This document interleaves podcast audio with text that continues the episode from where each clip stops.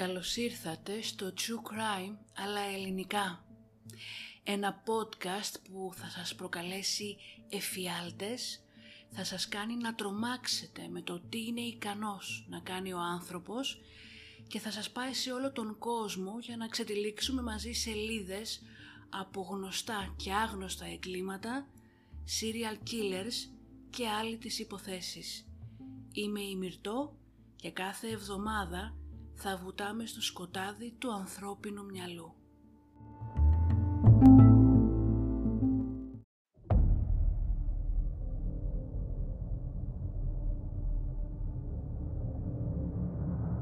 And that's where I cut her open when he told me to. Slave. There's no way around it. Primarily a sexual slave, but nonetheless a physical slave as well. I had no intention of hurting him. I, I couldn't find any way to eat And the girl's you, meat you beat her to death with what? Uh, sledgehammer. We are all evil in some form or another.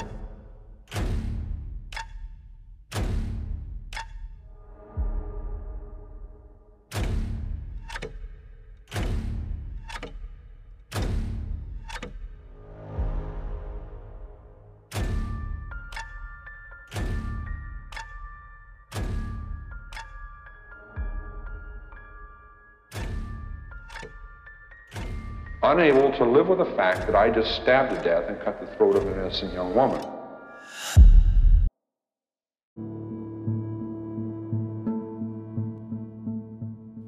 «9 έκτου 2008 και βρισκόμαστε στην πόλη Μέζα της Αριζόνας στις Ηνωμένε Πολιτείες της Αμερικής. Η Μίμη Χολ ετοιμάζεται να φύγει για το Κανκούν του Μεξικό με έναν φίλο της. Με τον φίλο αυτό είχαν ένα σύντομο φλερτ, αλλά εκείνη του είχε πει ότι δεν ένιωθε να υπάρχει κάτι ρομαντικό μεταξύ τους και έτσι είχαν συμφωνήσει να ταξιδέψουν μαζί στο Κανκούν ως φίλοι. Η Μίμη όμως δεν είχε νέα του όλη την εβδομάδα και υποτίθεται ότι θα έφευγαν για το Μεξικό την επόμενη μέρα. Τηλεφώνησε σε μερικούς άλλους φίλους και συναντήθηκαν όλοι έξω από το σπίτι του στην λεωφόρο 11428 East Queensboro. Με το που άνοιξαν όμως την πόρτα, μια μυρωδιά του στήλιξε. Η μυρωδιά του θανάτου. Η Μίμη έμεινε πίσω, ενώ ένας από τους άλλους μπήκε στο σπίτι και κατευθύνθηκε προς την κρεβατοκάμαρά του. Ο άντρας με τους σφιγμούς να χτυπάνε στην καρδιά του γρήγορα, έψαξε αργά τον χώρο. Το βλέμμα του χτένιζε κάθε εκατοστό του δωματίου.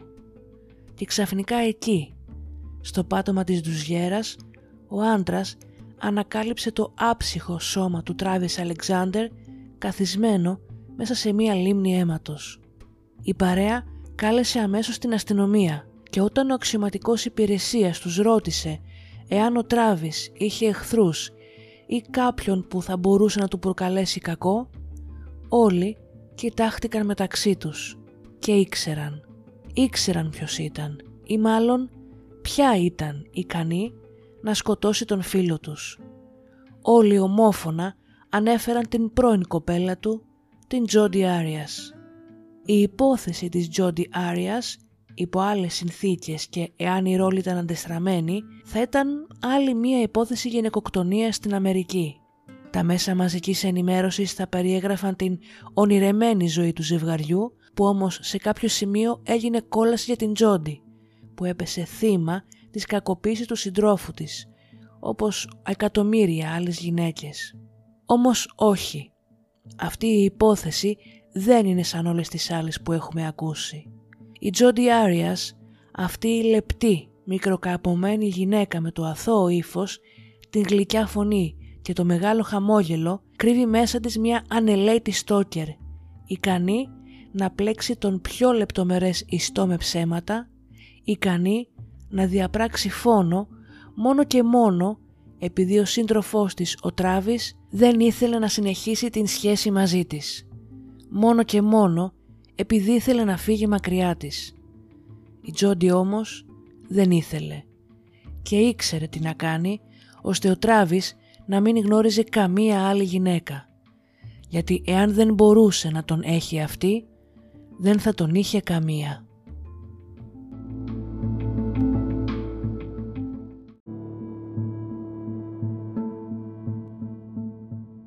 Η Jodi Ann Arias γεννήθηκε στις 9 Ιουλίου του 1980 στην πόλη Σαλίνας της Καλιφόρνια. Μεγάλωσε σε μια μέση οικογένεια που ήταν σχετικά θρήσκα, ποτέ όμως δεν πήραν την θρησκεία στα σοβαρά. Εξωτερικά, η παιδική ηλικία της Τζόντι ήταν αυτό που πολλοί αποκαλούσαν φυσιολογική. Οι περισσότεροι από τους ανθρώπους που γνώριζαν την οικογένεια συχνά πίστευαν ότι ήταν η τέλεια οικογένεια. Ωστόσο, αν και η Τζόντι δήλωσε κατά την δίκη της πολλά πράγματα για την παιδική της ηλικία, καμία από τις πληροφορίες αυτές δεν έχει επιβεβαιωθεί να είναι αληθινή. Μία δήλωση από τους γονείς της ίσως περιέγραφε με τον καλύτερο τρόπο τον χαρακτήρα της. Είπαν ότι είχε δραματοποιήσει υπερβολικά πολλές δηλώσεις σχετικά με την παιδική της ηλικία και το απέδωσαν αυτό στο ότι ήθελε να βοηθήσει τον εαυτό της στο δικαστήριο δίνοντάς της ίσως κάποια μορφής δύναμη. Το ποινικό μητρό της Τζόντι ξεκίνησε περίπου την δεύτερη ή τρίτη γυμνασίου όταν την έπιασαν να καλλιεργεί μαριχουάνα στο σπίτι της. Στο σχολείο ήταν πολύ έξυπνη και είχε πάθος, όμως τα επόμενα χρόνια φάνηκε να αλλάζει. Παράτησε το Λύκειο την τελευταία τάξη και επέστρεψε όμως μερικά χρόνια αργότερα για να πάρει το απολυτήριό της. Μεγαλώνοντας αγάπησε την φωτογραφία και έβγαζε πάντα φωτογραφίες στους φίλους της. Ήλπιζε μια μέρα να κάνει το πάθος της αυτό καριέρα και για ένα διάστημα εργάστηκε ως part-time φωτογράφος. Όμως δεν έβγαζε όσα χρήματα ήθελε και τελικά κατέληψε να δουλεύει σαν σερβιτόρα. Είχε ένα όνειρο για το μέλλον της, τον τέλειο γάμο με έναν οικονομικά επιτυχημένο σύζυγο και ένα μεγάλο και όμορφο σπίτι στα προάστια. Μόλις τα είχε αυτά η Τζόντι ήξερε πως θα ήταν ευτυχισμένη. Φαινόταν πως όλη της την ζωή δεν την άφηναν οι άλλοι να δημιουργήσει την τέλεια ζωή που ήθελε. Τίποτα όμως δεν θα της στεκόταν εμπόδιο αυτή τη φορά. Τον Σεπτέμβριο του 2006 η Τζόντι είχε ήδη σχέση με τον Ντάριλ Μπρούερ για μερικά χρόνια. Αν και είχαν περάσει ευτυχισμένες στιγμές μαζί, αυτός δεν συμμεριζόταν τους στόχους της. Της είχε πει από την αρχή ότι δεν ήθελε να ξαναπαντρευτεί, καθώς ήταν ήδη μία φορά χωρισμένος και προτεραιότητά του ήταν να μείνει κοντά στην πρώην σύζυγό του για να μοιράζεται μαζί της την επιμέλεια του γιού τους. Ο Ντάριλ ήταν σχεδόν 20 χρόνια μεγαλύτερος από την Τζόντι και είχαν γνωριστεί όταν ήταν ο μάνατζέρ της σε ένα εστιατόριο στην Καλιφόρνια. Είχαν αγοράσει μαζί σπίτι και η Τζόντι δούλευε δύο δουλειές ως σερβιτόρα για να μπορεί να πληρώνει το δικό της μερίδιο της μηνιαίας δόσης του στεγαστικού δανείου. Είχε μείνει όμως πίσω στις πληρωμές. Δεν ήθελε να αποτύχει σε ένα ακόμη πράγμα στη ζωή της. Είχε παρατήσει το Λύκειο. Δεν είχε καθιερωθεί ως φωτογράφος που ονειρευόταν. Ήταν μια απλή σερβιτόρα και ακόμα δεν μπορούσε να αρθοποδήσει οικονομικά. Κάτι έπρεπε να γίνει. Ένας φίλος είχε προτείνει στην Τζόντι να δοκιμάσει τις ικανότητές της στις προπληρωμένες νομικές συμβουλές, γνωστές στην Αμερική ως prepaid legal. Καθώς η Τζόντι ήταν νέα, ελκυστική και χαρισματική η κοπέλα, ήταν πρικισμένη στο να παρουσιάζει τον εαυτό της τόσο καλά που ίσως μπορούσε να πουλήσει ιγκλού και σε έναν εσκιμό. Το prepaid legal φαινόταν πως θα μπορούσε να είναι καλό για αυτήν και έτσι θα μπορούσε κάποια στιγμή να μπει στον δρόμο για την τέλεια ζωή της. Η Τζόντι έψαχνε πάντα για κάτι που θα της έδινε νόημα. Είχε ασχοληθεί με διάφορες θρησκείες και θεωρούσε τον εαυτό της παθιασμένο με την τέχνη, την φωτογραφία και τα ταξίδια. Κάθε νέα φάση στη ζωή της φαινόταν πως την έκανε να νιώθει αληθινά ζωντανή. Κάθε νέος σύντροφος που συναντούσε της επέτρεπε να δοκιμάσει μία νέα εκδοχή της. Άλλες φορές γινόταν γκοθ άλλες φορές γινόταν πνευματική γυναίκα, άλλες φορές θρησκευούμενη. Όμως δεν ήταν η κλασική προσωπικότητα που δοκίμαζε ταυτότητες μέχρι να νιώσει πως κάποια της ταιριάζει. Έτσι βρίσκεται τον Σεπτέμβριο του 2006 παγιδευμένη με ένα δάνειο και σε σχέση με τον Ντάριλ. Τότε ήταν που συνάντησε τον Τράβις Αλεξάνδερ στο The Rainforest Cafe στο Las Vegas. Η ιστορία τους ξεκίνησε σαν παραμύθι. Ένας όμορφος νεαρός συνάντησε μία όμορφη νεαρή γυναίκα και την κάλεσε σε δείπνο εκείνο το βράδυ. Μία φίλη του Τράβης, η Sky Hughes, δάνεισε ακόμα και ένα επίσημο φόρεμα στην Τζόντι για την περίσταση. Υπήρχε μαγεία μεταξύ των δύο, που φαινόταν να ενώνονται ακόμα και πνευματικά, καθώς η Τζόντι ασπάστηκε τον μορμονισμό λίγους μήνες μετά την συνάντησή της με τον Τράβης. Η εικόνα που είχαν δημιουργήσει οι δυο τους ήταν εντυπωσιακή. Η αληθινή ιστορία της ταχτοπούτας τοποθετημένη στο Las Vegas. Η σχέση όμως μεταξύ της Τζόντι και του Τράβης έμοιαζε περισσότερο με την παρακμή του Las Vegas παρά με τα εκατομμύρια φώτα του. Ο Τράβης Αλεξάνδερ γεννήθηκε 28 Ιουλίου του 1977 στο Riverside της Καλιφόρνια.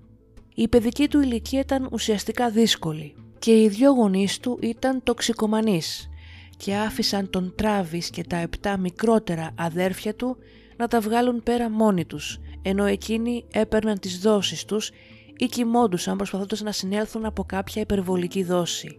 Η γιαγιά του Τράβης ανέλαβε να τον μεγαλώσει όταν αυτός ήταν 11 ετών. Για πρώτη φορά στη ζωή του, ο νεαρός Τράβης ζούσε σε ένα καθαρό σπίτι όπου του παρήχαν υγιεινά γεύματα τακτικά και οι μέρες του ήταν απλές και με πρόγραμμα. Η γιαγιά του ήταν φανατική με τον μορμονισμό και ο Τράβης ακολούθησε τα βήματά της. Εντάχθηκε στην εκκλησία του Ιησού Χριστού των Αγίων των τελευταίων ημερών σε νεαρή ηλικία. Ως νεαρός έγινε ιεραπόστολος για την εκκλησία των Μορμόνων και ήταν πρεσβύτερος στην εκκλησία του στην μέζα της Αριζόνα. Θαύμασε τη γιαγιά του και ήξερε ότι πολλά από αυτά που ήταν οφείλονταν στην πίστη της και στην εκκλησία της. Έτσι φιλοδοξούσε να τιμήσει την εκκλησία της όσο τιμούσε και την ίδια. Η εκκλησία των Μορμόνων δεν είναι μια απλή θρησκευτική κοινότητα. Για να είναι κάποιος μέλος της εκκλησίας πρέπει να απέχει από αλκοόλ και να παραμείνει αγνός μέχρι τον γάμο. Ο Τράβης εύκολα αρνήθηκε την γοητεία του αλκοόλ, αλλά εσωτερικά φαινόταν πως πάλευε με τον εαυτό του για τον όρκο της αγνότητας. Οι επανειλημμένες παραβιάσεις του όρκου αυτού ήταν πηγή μεγάλης ντροπής για τον Τράβης και προτού γνωρίσει την Τζόντι Έριας είχε κλειστεί από μόνος του στην εκκλησία του για ένα χρόνο αφού είχε ομολογήσει στον επίσκοπό του ότι είχε παραβιάσει τον όρκο με την τότε φίλη του Ντίνα. Ο επίσκοπος είχε κρατήσει το θέμα απόρριτο. Έτσι ο Τράβης εξακολουθούσε να απολαμβάνει την καλή φήμη που είχε ως ένας πολυπόθητος παρθένος εργένης στην εκκλησιαστική κοινότητα παρά το γεγονός ότι του είχε απαγορευτεί η επανείσοδος στην εκκλησία.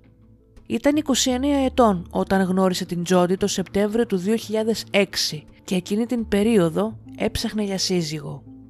Η Εκκλησία των Μορμόνων έχει πολλές δομές που έχουν δημιουργηθεί για να ενθαρρύνουν τα μέλη της να παντρευτούν πριν από την ηλικία των 30 και μετά από αυτή την ηλικία οι ευκαιρίες για τους ελεύθερους είναι πολύ μειωμένες. Ο Τράβης ήξερε ότι η προθεσμία πλησιάζει και δεν ήθελε να μπει στα 30 του χωρίς να έχει παντρευτεί. Έτσι όταν συνάντησε την Τζόντι σκέφτηκε πως ήταν η μία και μοναδική. Σε ένα email που έστειλε σε μια φίλη του έγραφε «Στην αρχή την έβρισκα ενδιαφέρον άτομο, αλλά μετά άρχισα να νοιάζομαι βαθιά για εκείνη. Συνειδητοποίησα πόσο τυχερός θα ήμουν αν την έκανα μέρος της ζωής μου για πάντα. Είναι καταπληκτική. Δεν είναι δύσκολο να δεις ότι όποιος έχει την Τζόντι στη ζωή του θα έχει κερδίσει το λαχείο.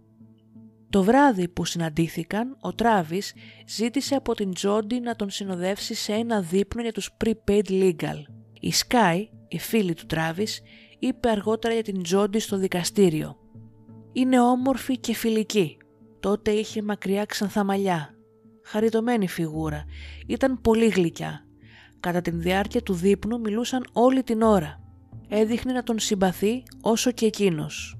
Το επόμενο πρωί ο Τράβης μου είπε ότι βρήκε την γυναίκα του και ότι αυτό είναι το κορίτσι που θέλει να παντρευτεί. Η Τζόντι ζούσε τότε στην Καλιφόρνια και ο Τράβης στην μέζα της Αριζόνα, όμως και οι δύο ένιωθαν ότι μια σχέση σαν την δική τους άξιζε την ευκαιρία να ανθίσει παρά την φυσική απόσταση μεταξύ τους τους μήνες που ακολούθησαν την γνωριμία τους συναντιόντουσαν τακτικά στην μέση της διαδρομής ανάμεσα στα δύο σπίτια τους, στο σπίτι της φίλης του Τράβης Sky Hughes. Η Sky μάλιστα ήταν παρούσα για την αρχή της σχέσης τους, αλλά και για όσο αναπτυσσόταν η τοξικότητα που θα τερμάτιζε τη σχέση αυτή και θα έφερνε δυστυχώς το τέλος της ζωής του Τράβης. Η Τζόντι Άριας αποδείχτηκε τελικά πως δεν ήταν η μία και μοναδική.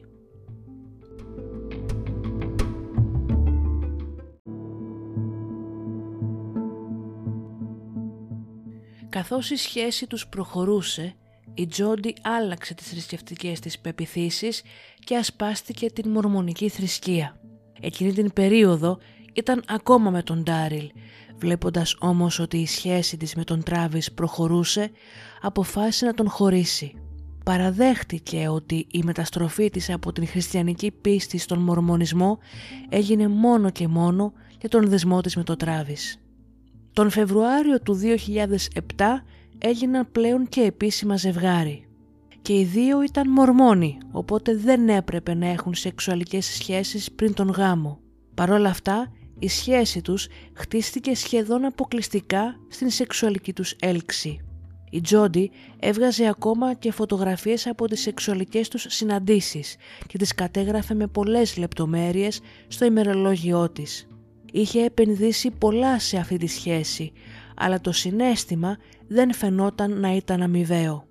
Ο Τράβης δεν έδινε το 100% στη σχέση αυτή όσο η Τζόντι και συνήθως έμοιαζε απόμακρος. Έστελνε συχνά μηνύματα σε άλλες γυναίκες και φλέρταρε πολλές.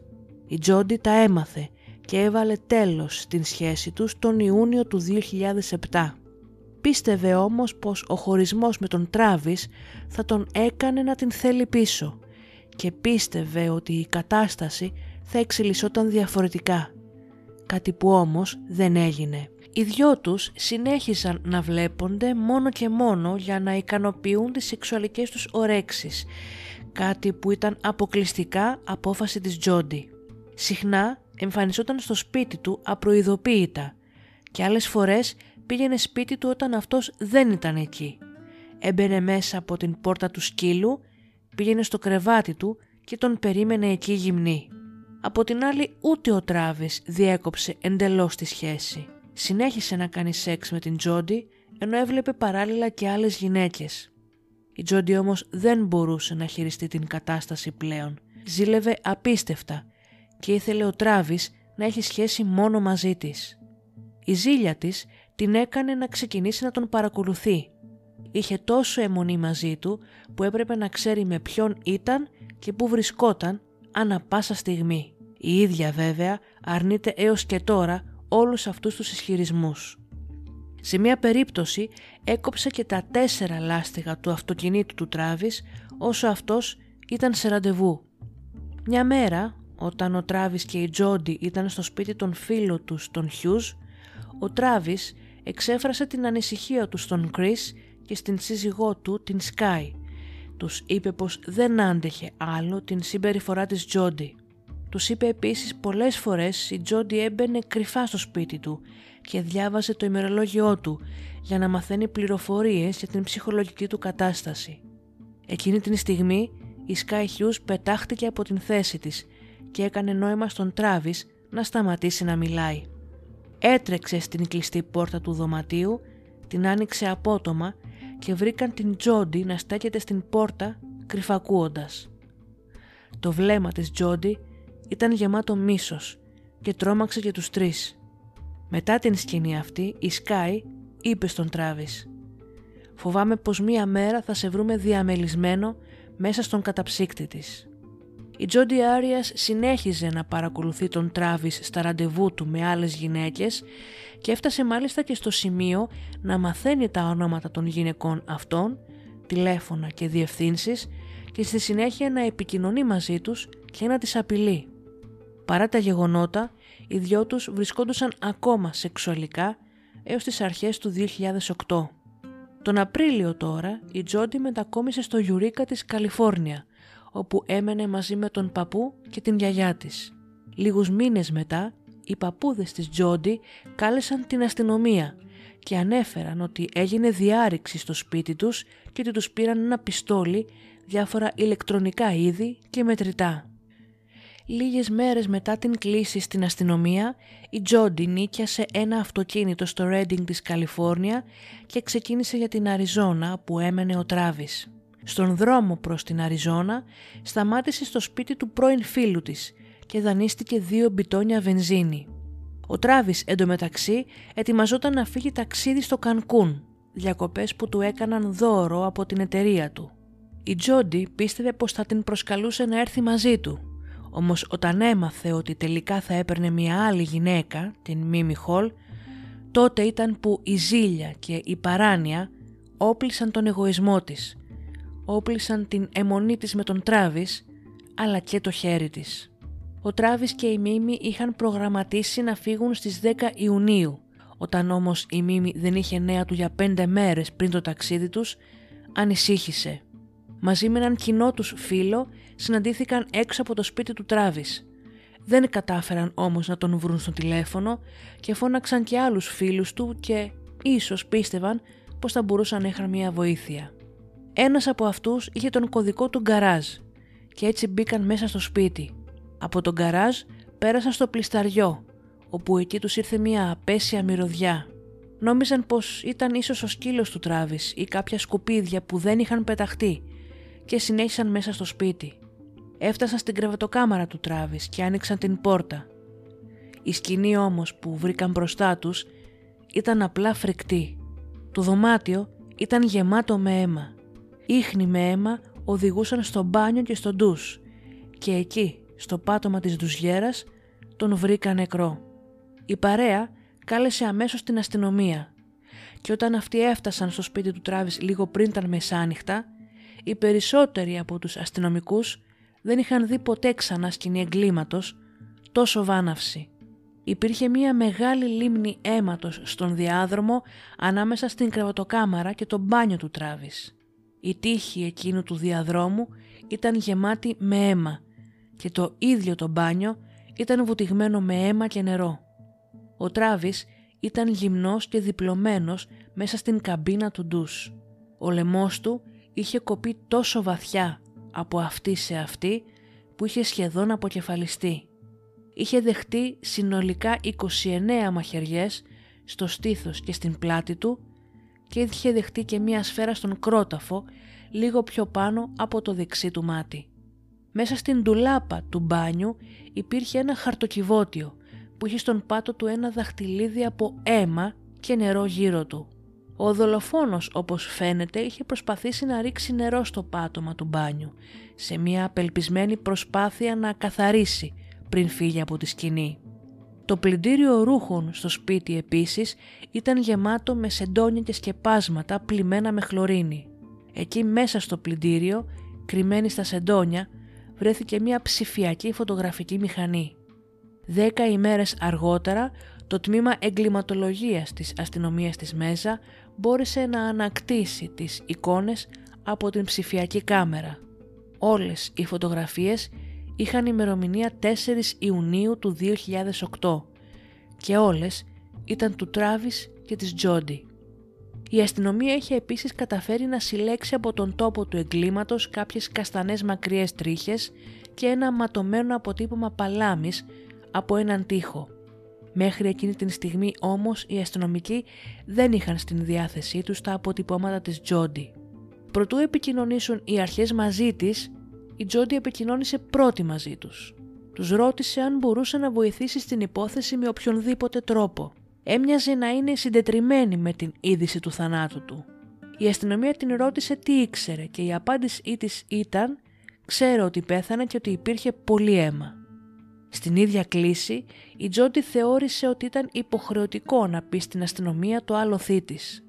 Τους είπε ότι όσο ταξίδευε με το αμάξι της, είχε καλέσει τον Τράβης και του άφησε ένα φωνητικό μήνυμα περίπου 6 ώρες μετά τον θάνατό του. Στο μήνυμα αυτό του περιέγραφε αναλυτικά το ταξίδι της. Του έλεγε πως χάθηκε και ότι το τηλέφωνό της ήταν νεκρό. Είχε πάει 80 χιλιόμετρα προς την αντίθετη κατεύθυνση και χάθηκε για 24 ολόκληρες ώρες. Η Τζόντι ήθελε με αυτόν τον τρόπο να βεβαιωθεί γνωρίζοντας ότι η αστυνομία μπορούσε να τραβήξει τηλεφωνικά αρχεία και δεδομένα ότι το μήνυμα αυτό θα τέριαζε ως άλοθη. Όταν οι αρχές βρήκαν αυτό το μήνυμα, έφεραν την Τζόντι στο τμήμα και της πήραν δακτυλικά αποτυπώματα και δείγματα DNA. Την ίδια μέρα ήρθαν και φίλοι του Τράβης στο τμήμα και οι περισσότεροι από αυτούς είχαν πολλά να πούν για τη σχέση των δυο τους και εξέφρασαν αμέσως στην αστυνομία πως θεωρούν την Τζόντι δολοφόνο του. Η πρώτη εκδοχή της Τζόντι για το άλλο της ήταν ότι βρισκόταν στην Βόρεια Καλιφόρνια στις 2 Ιουνίου. Στη συνέχεια οδήγησε στην Νότια Καλιφόρνια για να συναντήσει φίλους της και στις 5 Ιουνίου έφτασε στο Salt Lake City. Η αστυνομία πίστευε ότι αυτή ήταν η μέρα μετά τον θάνατο του Τράβης και πλέον γνώριζαν ότι ο νεαρός δολοφονήθηκε στις 4 Ιουνίου. Όταν η Τζόντι έφτασε στο τμήμα για την ανάκρισή της, είχε αλλάξει το χρώμα των μαλλιών της από ξανθό σε καστανό και οι αστυνομικοί παρατήρησαν κοψίματα στα δάχτυλά της, τα οποία η ίδια απέδωσε στην δουλειά της ως woman. Από έλεγχο που έκαναν στο κινητό της, ανακάλυψαν ότι είχε οδηγήσει προς την Αριζόνα, αλλά δεν τους ήταν τότε σαφές γιατί. Μετά την Αριζόνα πήγε στο Salt Lake City και μετά σπίτι της στην Βόρεια Καλιφόρνια. Από την κάρτα SD τώρα της φωτογραφικής μνήμης, οι φωτογραφίες που ανακτήθηκαν έδειχναν την Τζόντι σε γυμνές πόζες με ημερομηνία 4 Ιουνίου. Οι υπόλοιπες φωτογραφίες έδειχναν την ιστορία να ξετυλίγεται. Η φωτογραφική μηχανή έγινε μάρτυρας της βάναυσης δολοφονίας. Καθώς οι αστυνομικοί έβλεπαν τις εικόνες, όλα τα γεγονότα εκτιλήσονταν μπροστά τους. Φωτογραφίες με τον Τράβης μέσα στην τουζιέρα σε διάφορες στάσεις, άλλες με κλειστά μάτια, άλλες με τα χέρια στο κεφάλι, άλλες με την πλάτη γυρισμένη.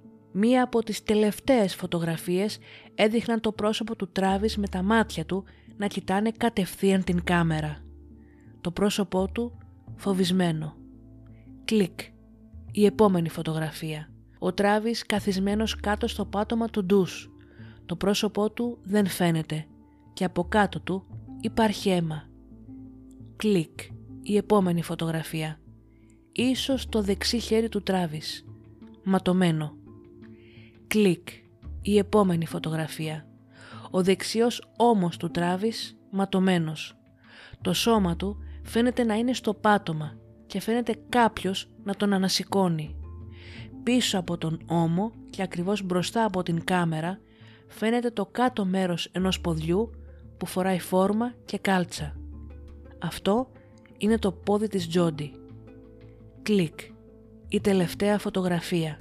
Φαίνεται κάπου να ενώνεται ο τείχος με την μοκέτα στο πάτωμα. Ένα κομμάτι από την πλάτη του Τράβης είναι μόνο ορατό και φαίνεται πως κάποιος τον έχει ανασηκώσει και τον τραβάει. Ολόκληρη η αποθανάτηση των τελευταίων στιγμών του Τράβις Αλεξάνδερ κράτησε μόλις 11 λεπτά και 18 δευτερόλεπτα. Στις 5 το απόγευμα, 22 λεπτά και 24 δευτερόλεπτα, τράβαγε την πρώτη του φωτογραφία. Στις 5 και 33 λεπτά και 32 δευτερόλεπτα, είχε ήδη τραβήξει την τελευταία του πνοή. Στα πλάνα της ανάκρισης της Τζόντι που έχουν δημοσιευτεί στο ίντερνετ και στο YouTube, η Τζόντι προσπαθεί να επιμείνει στην ιστορία της όσο το δυνατόν περισσότερο και αρνείται όλους τους ισχυρισμούς για την εμπλοκή της και για το που βρισκόταν. Της παρουσιάστηκαν σαφείς αποδείξεις για την συμμετοχή της, καθώς η αστυνομία είχε φωτογραφίες, ίνες, μαλλιά και DNA που συλλέχτηκαν από τον τόπο του εγκλήματος και όλα τέριαζαν με την Τζόντι. Μόλις της παρουσίασαν όλα αυτά τα στοιχεία, άρχισε να φρικάρει. Με όλα τα στοιχεία που έχουν συγκεντρωθεί, μαζί και με το ματωμένο αποτύπωμα του χεριού της Τζόντι που βρέθηκε σε κάποιον τοίχο, η αστυνομία της είπε ότι δεν έχει καμία αμφιβολία ότι αυτή δολοφόνησε τον Τράβης. Έτσι προχώρησαν σε σύλληψη και από την στιγμή που η Τζόντι τέθηκε υποκράτηση στην αίθουσα ανακρίσεων, άρχισε να επιδεικνύει περίεργη συμπεριφορά. Κάποιες φορές εμφανιζόταν σχεδόν κατατονική. Άλλες φορές έκανε γιόγκα, κατακόρυφο, τεντωνόταν και έψαχνε στα σκουπίδια για κάτι. Τραγούδαγε θρησκευτική μουσική στον εαυτό της. Άλλες στιγμές έβαζε το κεφάλι της στο τραπέζι και έκανε πως κοιμάται. Άλλες γέλαγε και άλλες μίλαγε μόνη της. Στις φωτογραφίες που της τράβηξαν για την σύλληψή της, χαμογελούσε, λες και έβγαζε φωτογραφίες στις διακοπές της. Η χειριστική πλευρά της φάνηκε ξεκάθαρα όταν κάποιες από τις ανακρίσεις της έγιναν από γυναίκα αστυνομικό. Η Τζόντι ζήτησε τον προηγούμενο αστυνομικό που ήταν άντρας, καθώς πίστευε πως μπορούσε να χειραγωγήσει καλύτερα έναν άντρα παρά μια γυναίκα. Ζήτησε επίσης να δει πολλές φορές τις φωτογραφίες από την σκηνή του εγκλήματος και το σώμα του Τράβης, συνεχίζοντας να δηλώνει πως είναι αθώα παρά τις τεράστιες αποδείξεις. Καθώς οι ανακρίσεις συνεχίζονταν, άλλαζε συνέχεια την ιστορία της. Παραδέχτηκε ότι ήταν εκεί την ημέρα που πέθανε ο Τράβης, λέγοντας τώρα όμως ότι ήταν απλά εκεί ως μάρτυρας. Είπε στους αστυνομικούς ότι δύο άτομα εισέβαλαν στο σπίτι και τους επιτέθηκαν, μια γυναίκα και ένας άντρας. Ο άντρας είπε επιτέθηκε στον Τράβης και η Τζόντι όρμηξε στη γυναίκα η οποία όμως είχε μαχαίρι. Η Τζόντι προσπάθησε να σηκώσει τον Τράβης, αλλά είπε ότι δεν μπορούσε να κουνηθεί. Έκλεισε την περιγραφή λέγοντας πως ο άντρας και η γυναίκα σκέφτονταν τι να κάνουν με την Τζόντι, αν θα τη σκοτώσουν ή όχι και πως τελικά την απείλησαν να μην μιλήσει ποτέ στην αστυνομία. Συνέχιζε να επαναλαμβάνει την ίδια ιστορία με τους δύο νίντζα όπως αυτή έγινε γνωστή από τα μέσα μαζικής ενημέρωσης. Όμως ο αστυνομικός βρήκε πολλές τρύπες και είπε ξεκάθαρα στην Τζότι πως δεν την πιστεύει. Αυτή συνέχισε να πουλάει την εκδοχή με τους δύο επιτιθέμενους νίντζα έως την δίκη της που ξεκίνησε τον Ιανουάριο του 2013. Εκεί άλλαξε και πάλι την ιστορία της και είπε ότι όσα έγιναν εκείνη την ημέρα δεν ήταν ανθρωποκτονία, αλλά αυτοάμυνα. Είπε στο δικαστήριο ότι πήγε στο σπίτι του Τράβης στην Αριζόνα. Όταν έφτασαν έκαναν σεξ ως συνήθως και μετά ξεκίνησαν να τραβάνε γυμνές φωτογραφίες έως την στιγμή που η Τζόντι πήγε να πιάσει την κάμερα και της έπεσε κατά λάθος. Σύμφωνα πάντα με την ίδια, ο Τράβης εξοργίστηκε και της όρμηξε. Η Τζόντι συνέχισε λέγοντας πως ο Τράβης την χτύπησε με το σώμα του στον τοίχο και μετά αυτή έφυγε τρέχοντας στον διάδρομο. Πήγε στην τουλάπα του μπάνιου, άρπαξε το κρυμμένο όπλο, γύρισε πίσω στην κρεβατοκάμαρα, τον σημάδεψε και τον πυροβόλησε. Όταν η εισαγγελία την ρώτησε γιατί παρά το γεγονός ότι τον πυροβόλησε συνέχισε και τον μαχαίρωσε 29 φορές, αυτή επέμενε στο παραμύθι της ότι ήταν υποάμυνα και ότι φοβόταν για την ζωή της. Τα αμυντικά τραύματα στο σώμα και στα χέρια του Τράβης όμως μαρτυρούσαν μια διαφορετική ιστορία. Συν το γεγονός ότι ο Τράβης δεν είχε ποτέ στην ιδιοκτησία του όπλο ούτε ήξερε να χρησιμοποιεί. Η δολοφονία παρουσιάστηκε στο δικαστήριο ως φόνος εκ προμελέτης και η οικογένεια του Τράβης ζήτησε την θανατική ποινή. Ένα από τα ζητήματα στην προκειμένη περίπτωση ήταν η κατάσταση του σώματος και η σειρά των τραυματισμών του. Κανείς δεν ήξερε αν η σφαίρα στο κεφάλι του Τράβης ήταν πριν από τις μαχαιριές ή το αντίστροφο και το σώμα του Τράβης ήταν σε προχωρημένη αποσύνθεση όταν βρέθηκε για να μπορέσει να δοθεί μια τελική απάντηση. Τελικά ο ιατροδικαστής δήλωσε πως η αιτία θανάτου του ήταν η απώλεια αίματος από αμυντικά και επιθετικά τραύματα. Η εισαγγελία δήλωσε πως το κίνητρο της δολοφονίας σε αυτή την περίπτωση ήταν το ταξίδι στο Κανκούν με την άλλη γυναίκα. Ανακαλύφθηκε επίσης ότι το όπλο που χρησιμοποιήθηκε στην δολοφονία ήταν ίδιο με αυτό το οποίο οι παππούδες της Τζόντι είχαν αναφέρει ως κλεμμένο. Όπλο το οποίο όπως και το μαχαίρι δεν έχει βρεθεί ποτέ. Κατά τα μέσα της δίκης η Τζόντι άρχισε να βεβηλώνει το όνομα του Τράβης ως τελευταίο και έσχατο σχέδιο. Ισχυρίστηκε ότι ήταν βιαστής και παιδόφιλος, λέγοντας πως έμεινε μαζί του για να τον αποτρέψει από τέτοιες πράξεις. Όμως όπως και όλοι οι άλλοι ισχυρισμοί της Τζόντι και αυτός έπεσε στο κενό. Ο Ντάριλ, ο πρώην φίλος της Τζόντι που κλήθηκε ως μάρτυρας, είπε ότι είχαν καλές σχέσεις και πως ήταν στοργική με τον γιο του. Ωστόσο η παρουσία του στο δικαστήριο δεν του βγήκε σε καλό όταν ρωτήθηκε γιατί η Τζόντι είχε δανειστεί από αυτόν τα δύο μπιτόνια βενζίνης. Η εισαγγελία πίστευε πως η Τζόντι τα πήρε για να μην εμφανιστεί σε κάποια κάμερα κλειστού κυκλώματος σε βενζινάδικο στην Αριζόνα, κάτι που δείχνει ότι όντως υπήρχε προμελέτη για το έγκλημα. Η Τζόντι ανέβηκε στο εδόλιο και κατέθεται για 18 συνολικά ημέρες. Μπήκε σε λεπτομέρειες για όλα όσα θυμόταν από την ημέρα που πέθανε ο Τράβης, όμως όταν ήρθε η στιγμή που πυροβόλησε και μαχαίρωσε τον Τράβης Αλεξάνδερ, τότε ξαφνικά δήλωσε πως δεν θυμόταν τίποτα. Στις 7 Μαΐου του 2013, μετά από 15 ώρες συνεδριάσεων, το δικαστήριο έκρινε την Jody Arias ένοχη για φόνο πρώτου βαθμού, αλλά στην συνέχεια βρέθηκε σε αδιέξοδο κατά την φάση της ποινής της δίκης της και δεν μπόρεσε να αποφασίσει εάν θα καταδικαστεί σε θάνατο ή σε ισόβια κάθριξη. Τελικά στις 13 Απριλίου του 2015, 7 χρόνια μετά τον θάνατο του Τράβις Αλεξάνδερ, η Τζόντι Έριας καταδικάστηκε σε ισόβια κάθριξη χωρίς δυνατότητα αποφυλάκησης με όρους. Έχει δοκιμάσει πολλές φορές να κάνει έφεση, όμως οι δικαστές της κλείνουν την πόρτα κάθε φορά. Είναι τώρα έγκλειστη στην μονάδα ύψης της ασφαλείας της γυναικείας φυλακής Perryville στο Goodyear της Αριζόνα.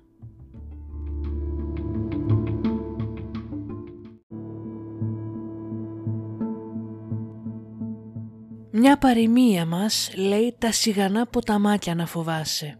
Η ήρεμη στάση της Jodie Arias, αυτό το look της ταπεινής και ντροπαλής κοπέλας με τα μεγάλα γυαλιά και το χαμηλό βλέμμα, το σιγανό ποταμάκι, έκρυβε μια στιγερή, ψυχρή και αδίστακτη δολοφόνο. Ένα ποτάμι φουσκωμένο και διψασμένο για εκδίκηση λόγω ζήλιας. Σας θυμίζω ότι μπορείτε να μας βρείτε στο Instagram με το ίδιο όνομα True Crime αλλά ελληνικά και στο TikTok πάλι με το ίδιο όνομα. Σας ευχαριστώ που και σήμερα με ακούσατε, να ζητήσω συγνώμη για τον βρασίδα που εμφανίστηκε, αλλά η βροχίτιδα δεν με αφήνει σε ησυχία. Να είστε καλά και τα λέμε στο επόμενο επεισόδιο.